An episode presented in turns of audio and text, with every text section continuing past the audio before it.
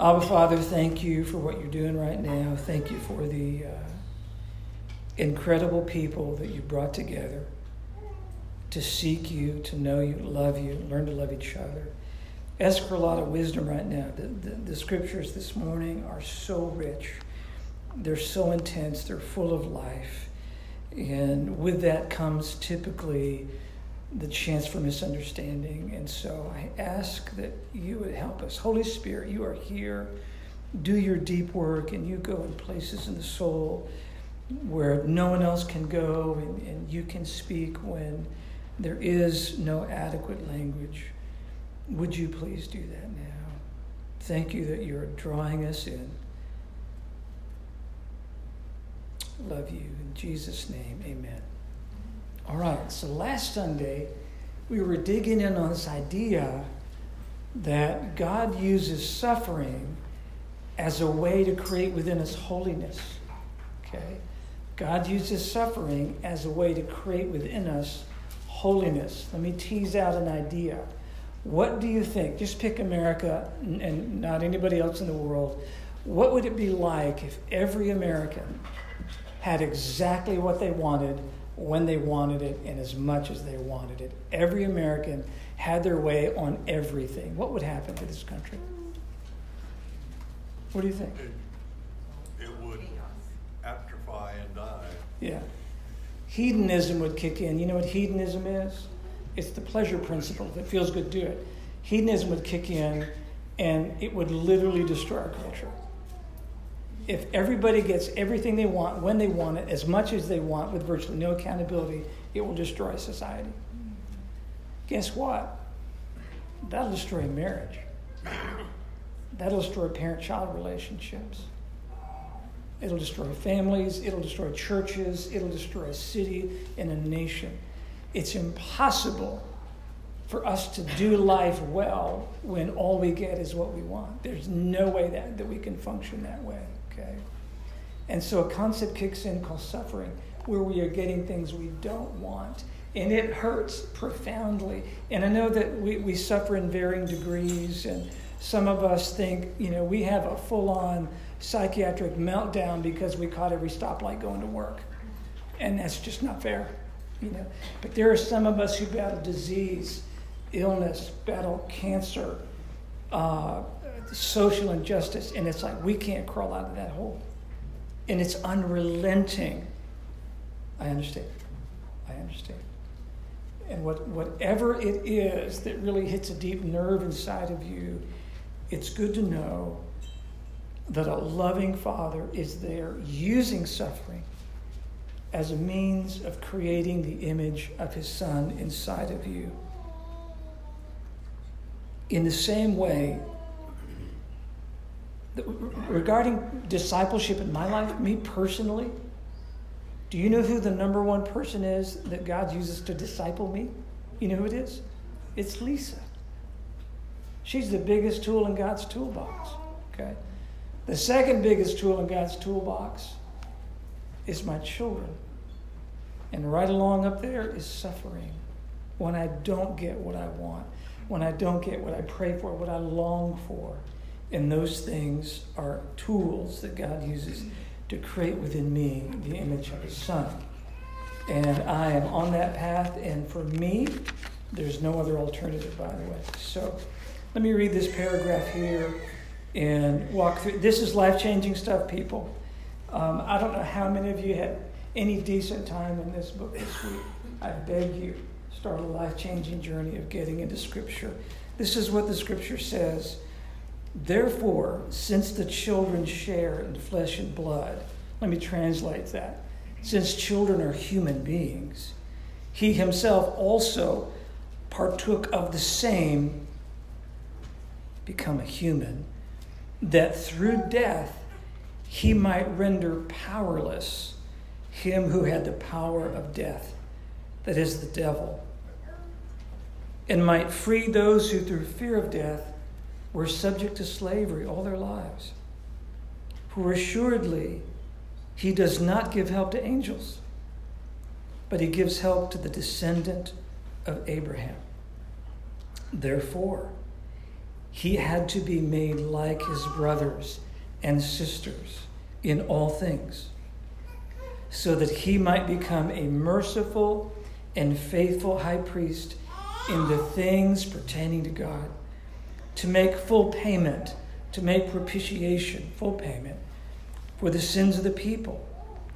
For since he himself was tempted, and that which he suffered, he is able to come to the aid of those who are tempted. Okay? This is some really, really deep stuff. And I'm so glad the babies are here. And if one of them, uh, look at Phoebe. Oh my goodness. Don't you wish you had that hair? Oh my gosh. And if one of them cries, no, this is good, Matt, this is good. The, the actual, the verb that describes uh, a cry that leads to a response is actually in the text.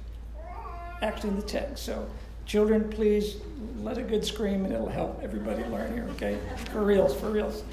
So, all right, let's walk through this. Uh, since the children share in flesh and blood, I've already mentioned it to you that this is, uh, this is humanity.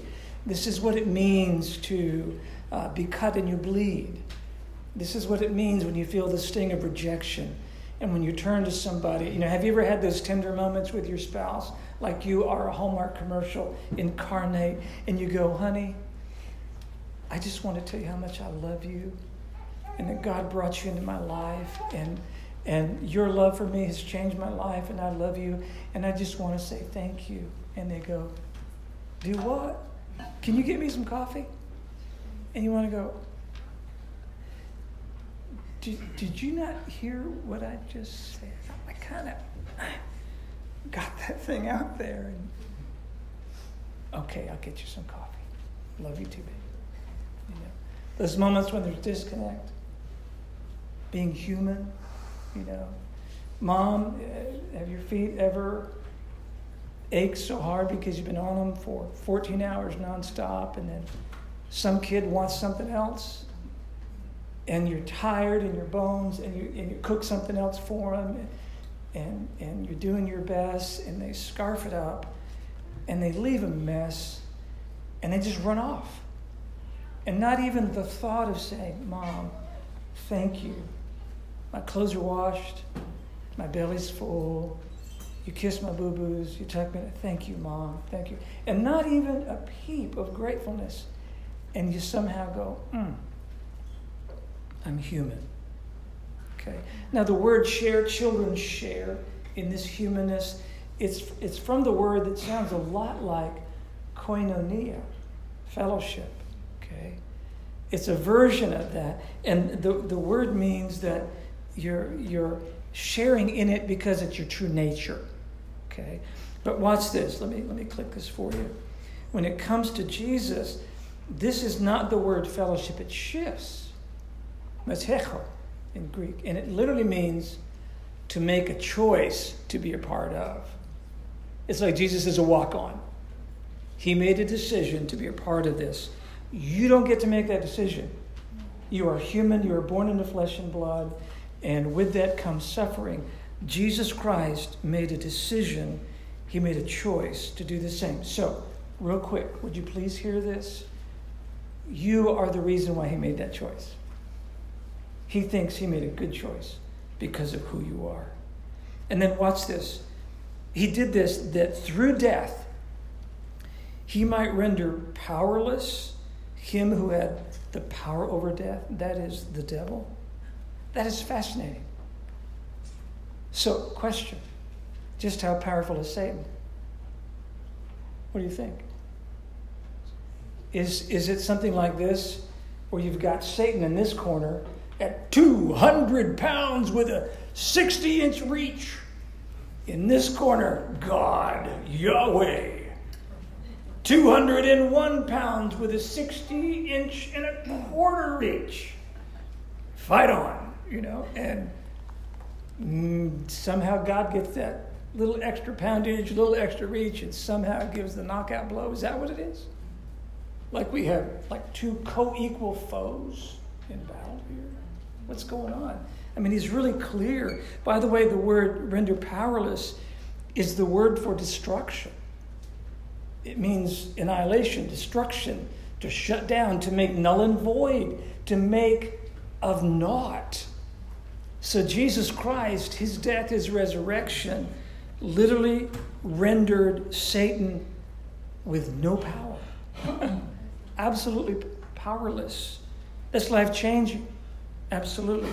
And might free those who, through fear of death, were subject to slavery all their lives. Are you afraid of death? Are you afraid? Um, anybody following Molly Tibbetts?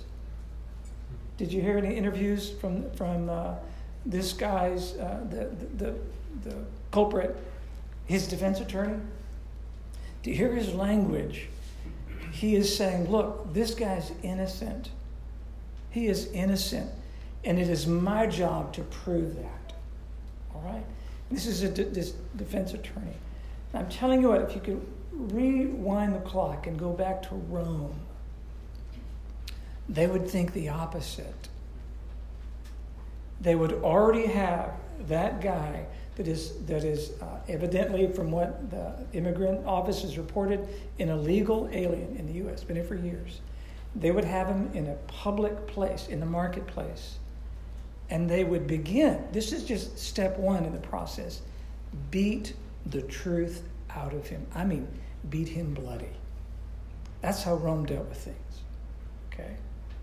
And it didn't matter if you were guilty or not. That's just how they started the proceedings. That's what happened to Paul, by the way. Beatings first and then questions. Okay? We're in the U.S., we flip it. You know, you're innocent until found guilty. In Rome, you're presumed guilty until the beatings prove you innocent. Literally, that's the Roman judicial system. Okay? So hang on to this. What if you were a part of a Christian church where the pressure to defect, to stop coming to church, and to go back to Judaism because it's a safer religion was so great. You couldn't stand it when they took their, your, your parents' property away or your property, or there's more arrests and there's more beatings, and you think this is crazy. And, and Rome holds over your head the threat of death. This is the church, people.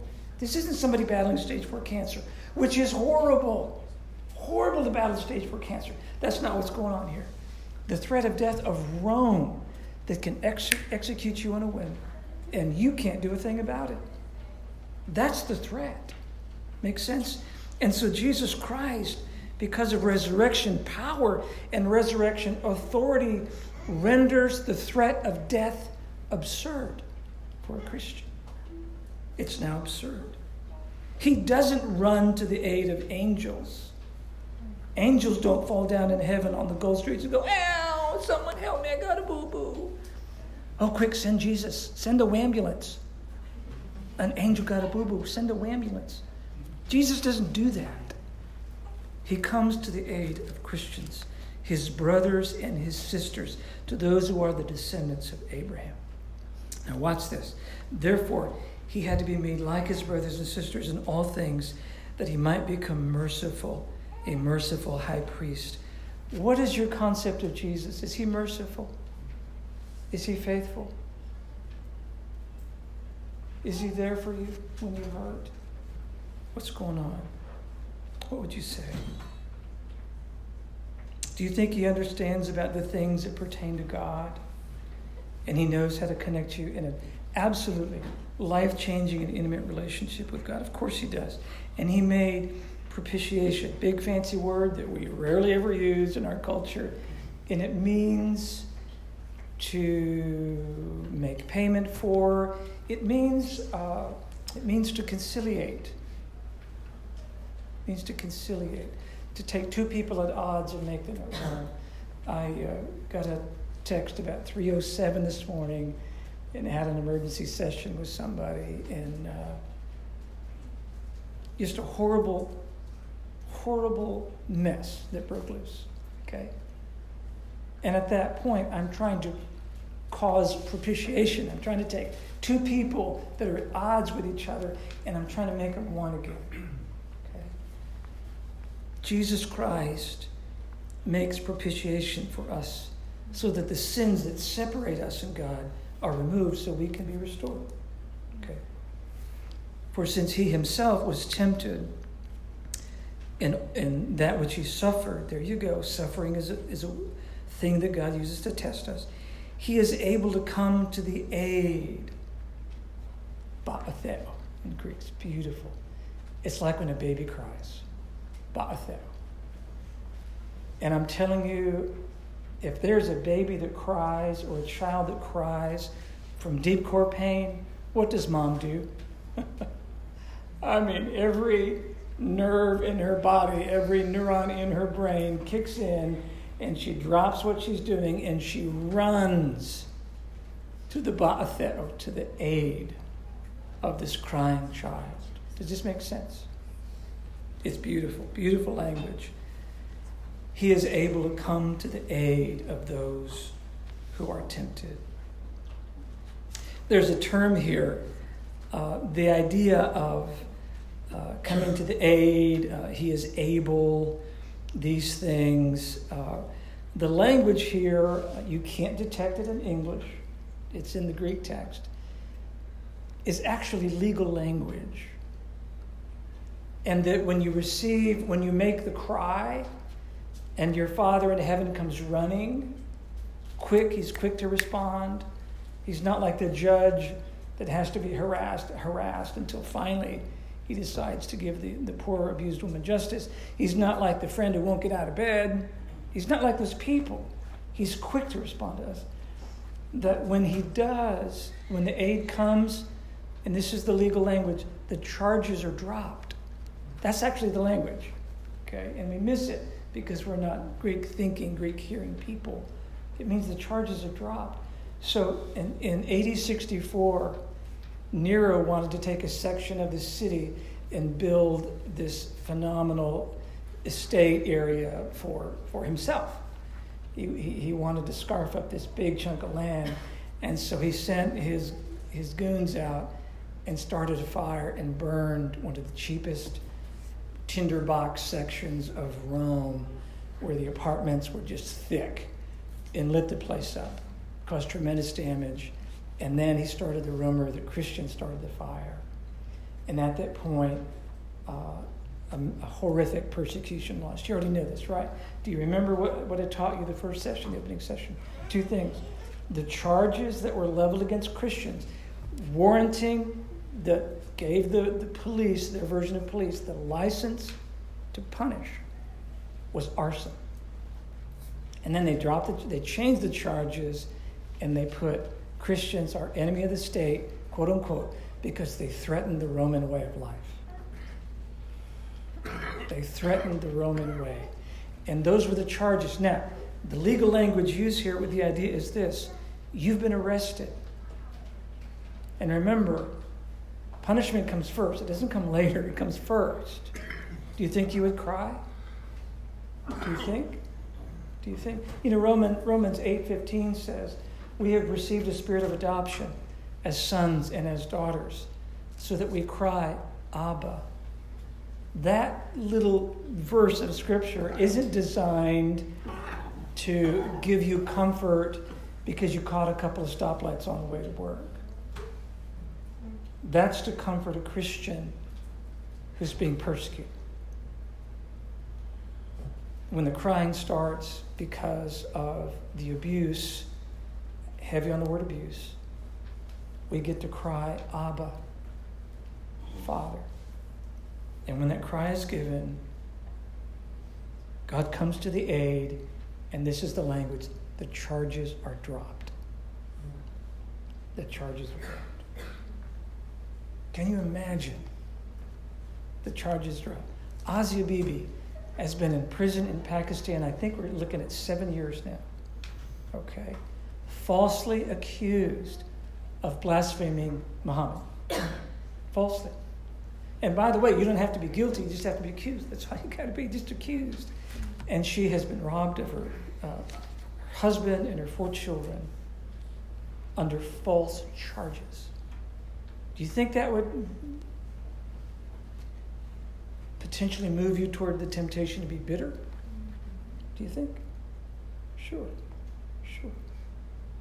What if, what if a Pakistani judge, a high judge, said the charges are dropped We're going to smuggle you out of here by night because if we let you go, they're going to kill you. There's mobs ready to kill you. We're going to smuggle you out. We're going to move you to another country, move your family out. This is the best we can do for you. You better get ready to go. Charges are dropped. Can you imagine what would happen?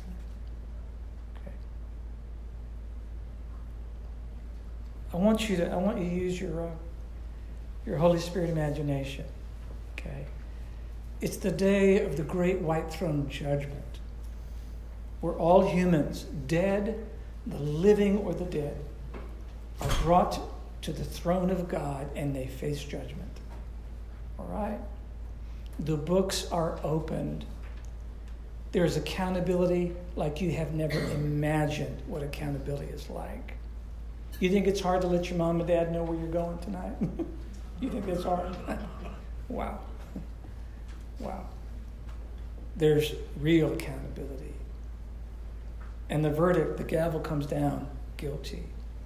And Jesus Christ clears his throat and steps up and says, Dad, I want the charges dropped because of me. Drop the charges. And the gavel comes down and says, Not guilty. That's the idea. Not guilty. He comes to the aid of children who cry. Okay? Now, let me stretch you just a little bit. Uh, let's talk about the power of Satan. These are some scriptures that talk about the effectuality of Satan. And the idea here is that he's got power and he can mess with us and do damage. All right, th- these are scriptures that indicate Satan is a threat. And we get this idea of, uh, you know, Jesus said, Simon, behold, Satan has demanded to have you that he might sift you like wheat. The devil comes, takes away the word of God from the heart. Uh, the evil one is someone that we've got to be protected from. Uh, Satan is a schemer. We're not ignorant of his schemes. Uh, Satan is quick to take an opportunity. Again, another reference to the schemes of Satan. Uh, we, he set snares.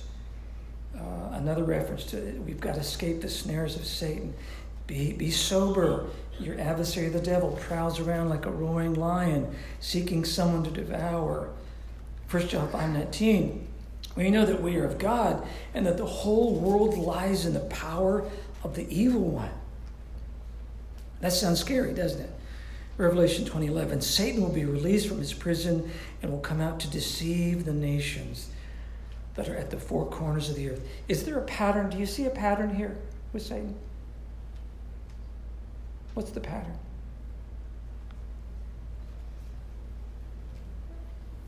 Deception. Deception. Who said that? Andrew, yes, deception. That's, that's a real common theme through this. So, how do we interpret Hebrews 2 14 that says Jesus came as an assailant in on Satan's territory, beats him with his own weapon, and literally robs him of the power of death and renders Satan powerless? Does this sound like somebody's powerless? What, what, are, you, what are you doing here? How about this one? These are scriptures that talk about how Satan is powerless, he's ineffectual. I watched Satan fall from heaven like lightning. The world, rule of this world will be cast out. The rule of this world has been judged. If God is for us, who is against us? The God of peace will soon crush Satan under your feet. God will provide a way of escape so that you will be able to endure it. Thanks be to God who always leads us in triumph in Christ. Jesus disarmed the rulers and authorities, and he made a public display of them, having triumphed over them through him. That through death he might render powerless him who had the power of death. We mentioned that. Um, resist the devil, he'll flee from you. The Son of God appeared for this purpose to destroy the works of the devil. That's why Jesus came, to destroy the works of the devil. In whatever our heart condemns us, God is greater than our hearts. Greater is he that is in you than he that is in the world. Jesus has the keys of death and Hades. Who's in authority? Is it, is it almost like, you know, in Chinese philosophy, there's something called yin and yang. And it's the idea that opposing forces are complementary. Okay? Are we Christians sometimes caught up in a baptized version of that? Where we have this idea that there's somehow these equal forces of good and evil, and Jesus and, and, and Satan and the epitome of good and evil, and somehow there is that is that true? Sure. It's crazy. It's nonsense, Terry. There, no, there's no way they are co-equals. There is absolutely no biblical way that that's possible. Satan doesn't weigh 200 pounds, and Jesus somehow 201 pounds and gets a lucky punch in at the end. That is not the case whatsoever. So, what's going on here? This is heavy stuff, and, and, it, and it, might, it might challenge some of you in your thinking. Do some of you believe that uh, if things go well, God is good? And if things go poorly, God is bad? Uh, uh, Satan is bad? If things go wrong, that there's somehow this war in the heavenlies? If you don't get your way? And, and, and boy, Satan, Satan's really messing with me today. Do we feel like we're, we're pincushions and Satan's got the voodoo doll and a little needle and he's gonna, uh, he's gonna get us? I mean, are we that vulnerable? Or, or is it true that greater is he that is in you than he that is in the world? Are we the held or are we the holding? Which one is it? Which one is it? The held or the holding? You are the gifted body of Christ. I want to turn this over to you. How would you how would you respond as the body of Christ to this? What would you say? What would you say? How do you make sense of this?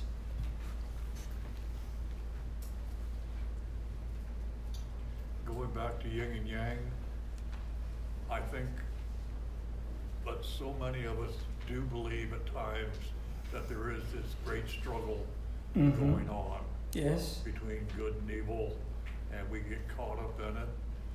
And it is only through a conscious effort on our part to follow Jesus, to accept Jesus. Yes. Yeah.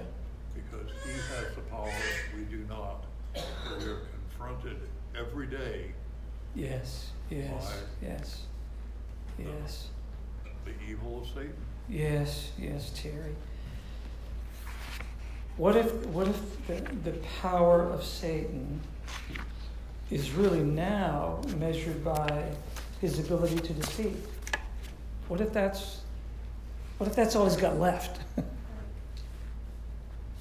then what would that look like for a Christian? What are some ways Christians are deceived? What do you think? Comparison. What's that? Comparison. Sure. With other people. Yeah, yeah. And that could be something as, as, as basic as she's prettier than me, she's better than me, uh, or they make more money than me, they're better than me, whatever the, whatever the case may be. Sure, sure. allowing fear to creep into being afraid, Yes, not trusting, um, not trusting the power of God. Yes. is through things being afraid. yes, yes. Fear is pretty powerful, isn't it? It really is. Someone else. What? How are we deceived? Has the right to be happy. What's that, Lee? Has the right to be happy. Yeah. Wow, that's a big one, Philip. I'll say partial truth. If you only know half the story and you ride with it with your emotions, then Yeah, the rest of yeah. your life. Is there any biblical backup for that, Philip? Yep. What, how did Satan use scripture in the life of Jesus during the temptation experience? What did he do? Oh, uh, you fall from the temple, he used Old Testament. He used half truths. Yeah. He would misquote a scripture, which is truth, misquote it, manipulate, manipulate it, and then trying to lead Jesus into compromise through deception. used it quite effectively with Eve. yes. Someone else? That's why it's so key to memorize scripture. Yes. Because Satan is all about deception, and he hears you when you say, Satan's really getting me down today. He's like, Yeah, I am. Watch this. Watch this. And he's going to make himself seem bigger when he's so not. Yes, yes. And because that's just, that's his specialty. Yes, So yes. throwing scripture at him, saying, No, Sure. you're really small compared to my God. Yeah, yes, thank you, Allison.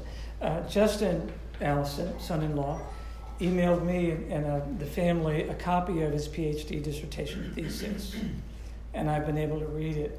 And it's fascinating that it's got Christchurch all over this thing. It's amazing. And the, uh, the core part of this thesis is that spiritual and moral formation, who we are and who we become, is done as a corporate body and not as an individual. That's the PhD thesis right there. Okay. The thing is, is he's backing it up with you know 200 pages worth of muscle. Okay. So here's some things. I mean, you know, I, I can take some of my comments and put them in any direction I want, and and and please just take these as a means of submitting to the Holy Spirit. There's deception in believing that a $60,000 a year job for 60 hours of work is better for your family than 40,000 a year a year with only 40 hours per week.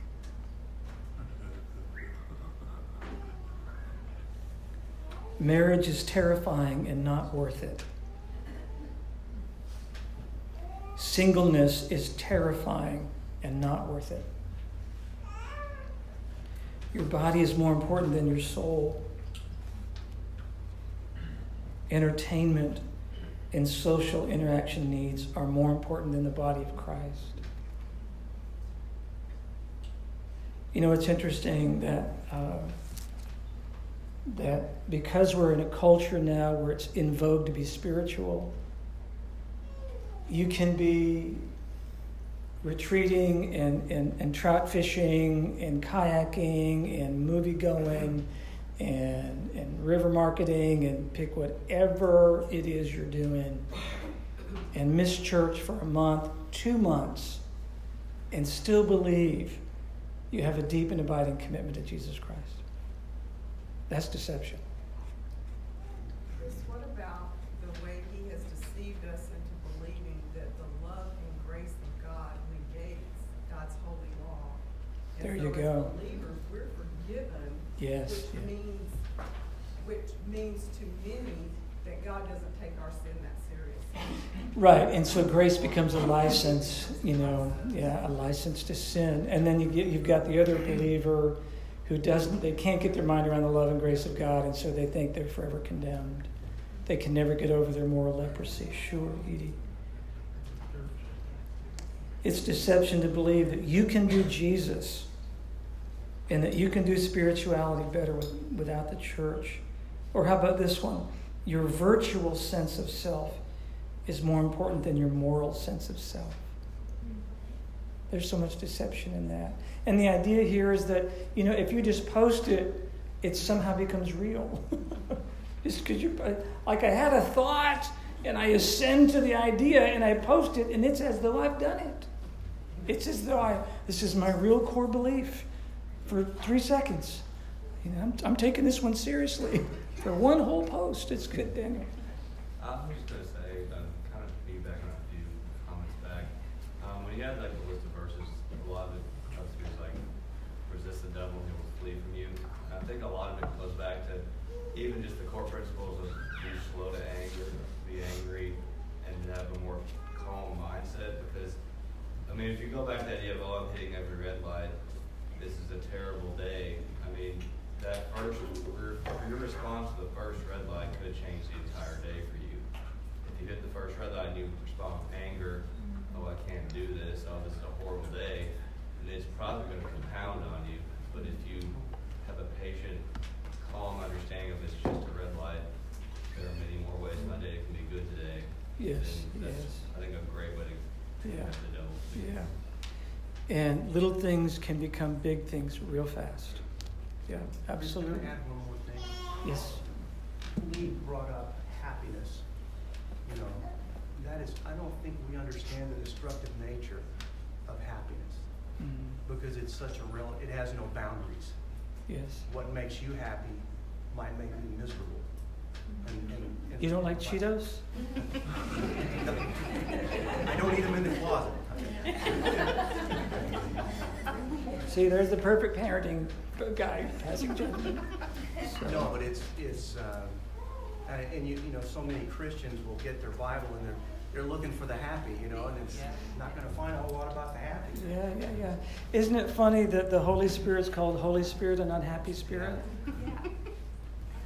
And when you really get Holy Spirit, you get holy. Yeah, and how many times have you heard, well, doesn't God want me to be happy when they're talking about a divorce? Doesn't Oh God boy, want I me to be happy, hear right? it. Yeah, a lot. No, not, not so much. He doesn't want you to know. Yeah. So, yeah. Yeah, yeah. Thank you. Thank you. There's one other thing, Chris, that many of us, I think, struggle with, is the fact that when things go bad,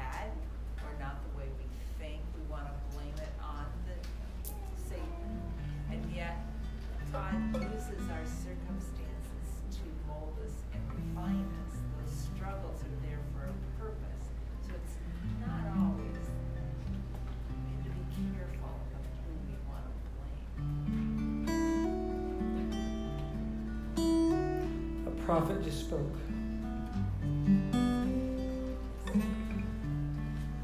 So, do you have a high view of Satan and a low view of God? Or do you have a high view of God and a low view of Satan? Or do you have a medial view of Satan and a medial view of God? George Costanza, the great theologian, said, I am an atheist until something bad happens.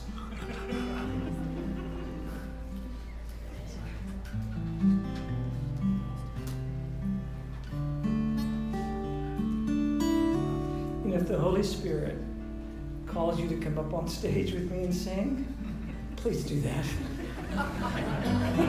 Somebody's got to get some relief, okay? oh, man.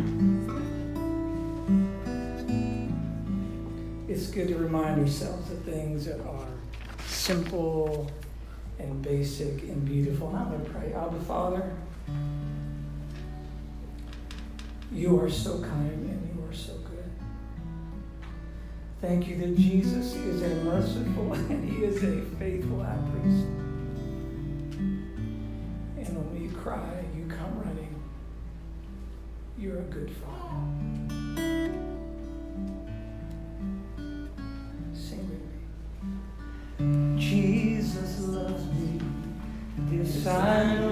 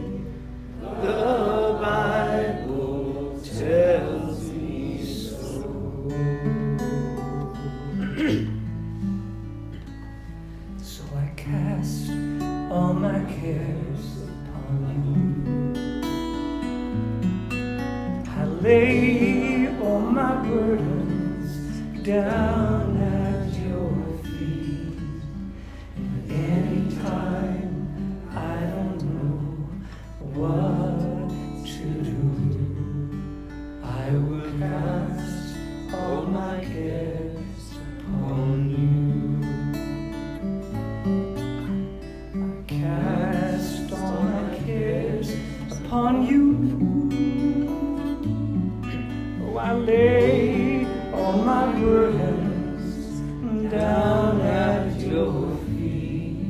And anytime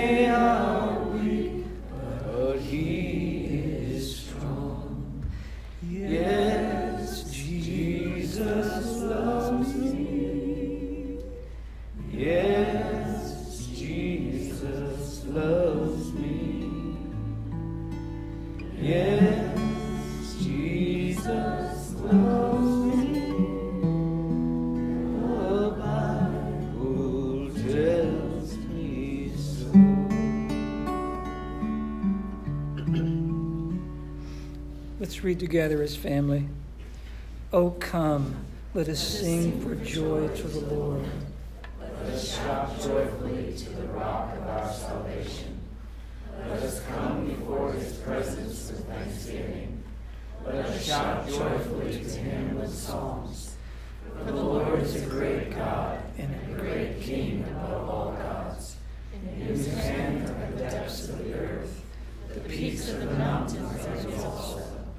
The sea is his, for it was he who made it, and his hands formed the dry land. Come, let us worship and bow down. Let us kneel before the Lord our Maker. For he is our God, and we are the people of his pasture and the sheep of his hand. The Lord reigns. Let the peoples tremble. He is enthroned above the cherubim. Let the earth shake. The Lord is great in Zion, and he is exalted above all the peoples. Let them praise your great and awesome name. Holy is he. The strength of the king loves justice. You have established equity. You have executed justice and righteousness in Jacob. Exalt the Lord your God and worship at his footstool. He is he.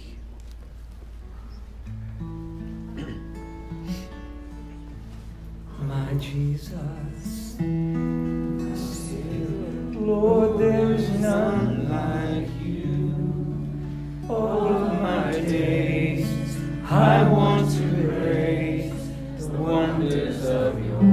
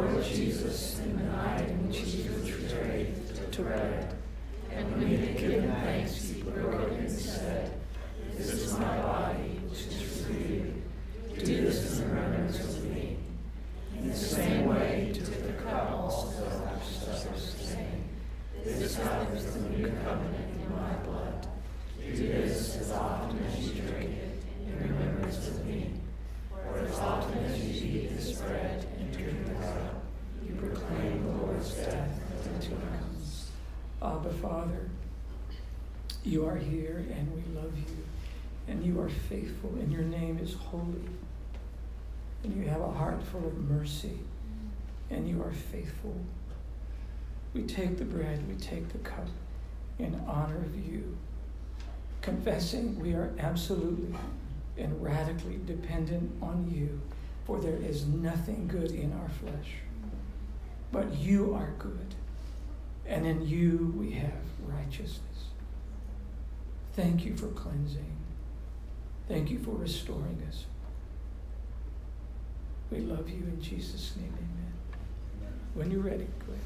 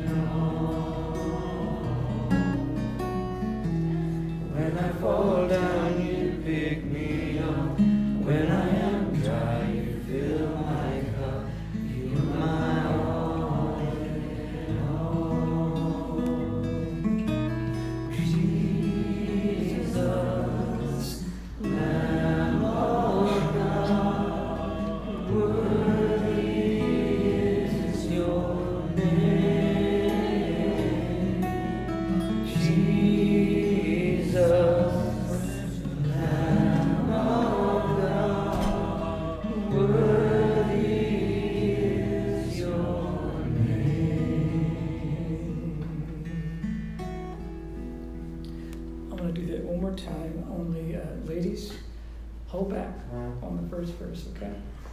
The men, uh, you're going to lead, all right? We're going to lead the first verse.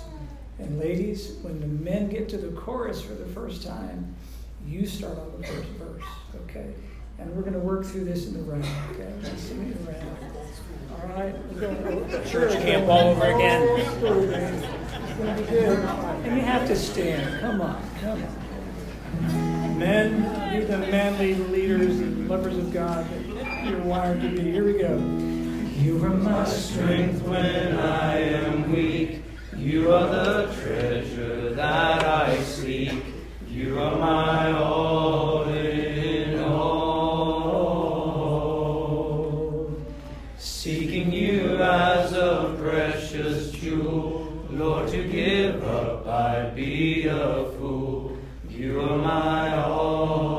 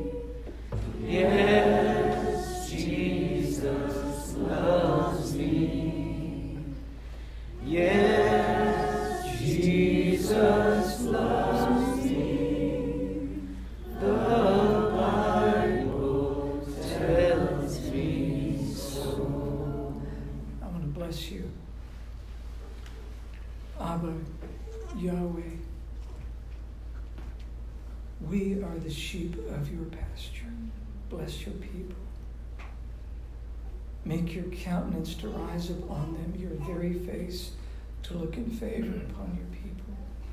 And bless, please, please protect your people and bless them. Thank you for unfailing love, and thank you for the mercy and the faithfulness that you give us. We love you and we pray and bless in the name of your Son, Jesus. Amen. Before you leave, pray together. Pray in the name of Jesus Christ.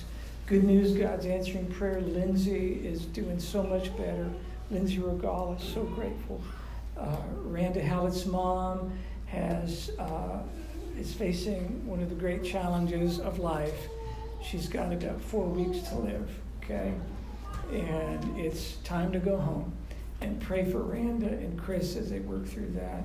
Uh, all of you share your story, pray together before you slip out. I love you. It has been wonderful to worship with you today. Thank you so much. Bye.